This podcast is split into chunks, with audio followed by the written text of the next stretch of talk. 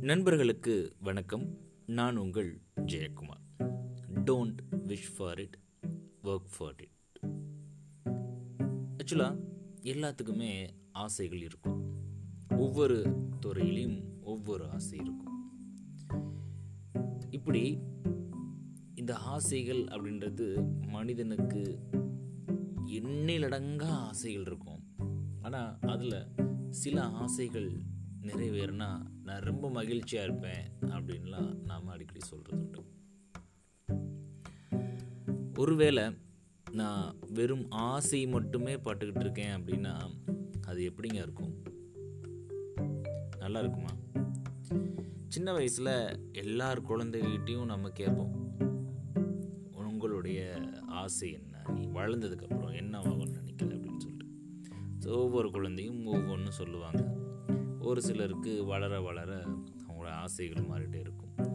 ஒரு சிலர் மட்டுமே தன்னுடைய ஆசைகளை ரொம்ப கட்டியாக பிடிச்சிட்டு மேலே வருவாங்க.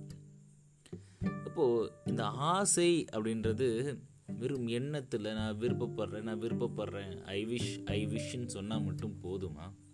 அது கிடைச்சிருமா? அது எப்போ கிடைக்கும்? என்னுடைய ஆசை கனவாக மாறணும்.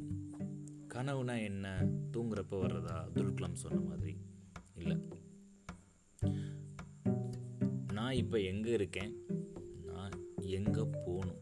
இந்த ரெண்டுக்கும் இடைப்பட்ட பகுதி தான் என்னுடைய கனவு. அப்போது விஷ் இருந்துச்சு அது ஆசையாக மாறிடுச்சு. அந்த ஆசை அப்படின்றது எனக்கு ஒரு கனவை கொடுக்குது. சரி அதெல்லாம் சரிதான். அதோட போதுமா அப்படின்னு கேட்டிங்கன்னா இல்லை. எப்போ நம்மளுடைய கனவுக்கு நாம் செயல் வடிவம் கொடுக்குறோமோ அந்த செயல் வடிவம் நம்மளை ஒரு இலக்கை நோக்கி நகர்வதற்கு உந்துவதற்கு நம்மளுக்கு ஒரு மிகப்பெரிய டூலாக அமையுது.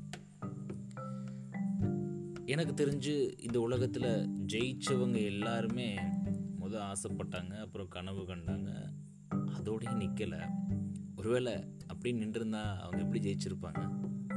அவங்களுக்கு அந்த கனவுக்கு ஒரு செயல் வடிவம் கொடுக்குறாங்க. அப்போது அது வெற்றியாக கிடைக்குது.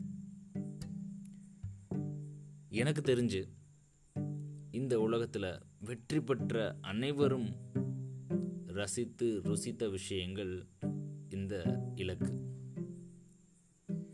ஏன்? மகாத்மா காந்தியடிகளுக்கு ஒரு ஆசை இருந்தது. என்ன ஆசை? இந்தியா சுதந்திரம் அடையணும் அது ஆசையாக மட்டும் இல்லை செயல் வடிவமாக மாறிச்சு சுதந்திரமும் கிடச்சிச்சு. மார்ட்டின் லூதர் கிங் அவருக்கு ஒரு ஆசை இருந்தது. கருப்பின மக்களை ஒடுக்கப்படுற இந்த சமூகம் இல்லாமல் எல்லாரும் சமமாக மதிக்கப்படணும் அப்படின்னு சொல்லிட்டு அதுவும் நடந்தது. இந்தியாவில் இந்த தொழில்நுட்ப வளர்ச்சி அப்படின்றது ரொம்ப குறைவாக இருந்த தருணம். ஆயிரத்தி தொள்ளாயிரத்தி தொண்ணூற்றி ஒம்போதுகளில் அப்போது ஒருத்தர் ஆசைப்பட்டார் டிஜிட்டலைஸ் ஆகணும் அப்படின்னு சொல்லிட்டு திரு திருபாய் அம்பானி அவர்கள் ரிலையன்ஸை கொண்டு வந்தாங்க. அது அவருடைய ஆசை.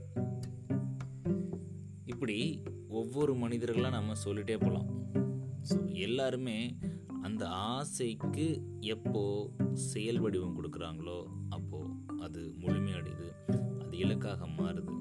அது எப்போ இலக்காக மாறும்னு கேட்டிங்கன்னா நீங்கள் அதற்காக ஒர்க் பண்ணணும். ஃபஸ்ட்டு நீங்கள் ஒரு ஸ்டெப் எடுத்து வைக்கணும். ஸோ நான் ஆசைப்பட்டுக்கிட்டே இருந்தால் மட்டும் எனக்கு எதுவும் கிடைச்சிடாது நான் முதல் அடி எடுத்து வைக்கணும்.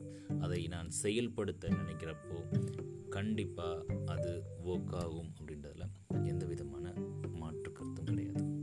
நன்றி நண்பர்களே. மீண்டும் நாளை இன்னொரு பதிவில் உங்களை சந்திக்கிறேன்.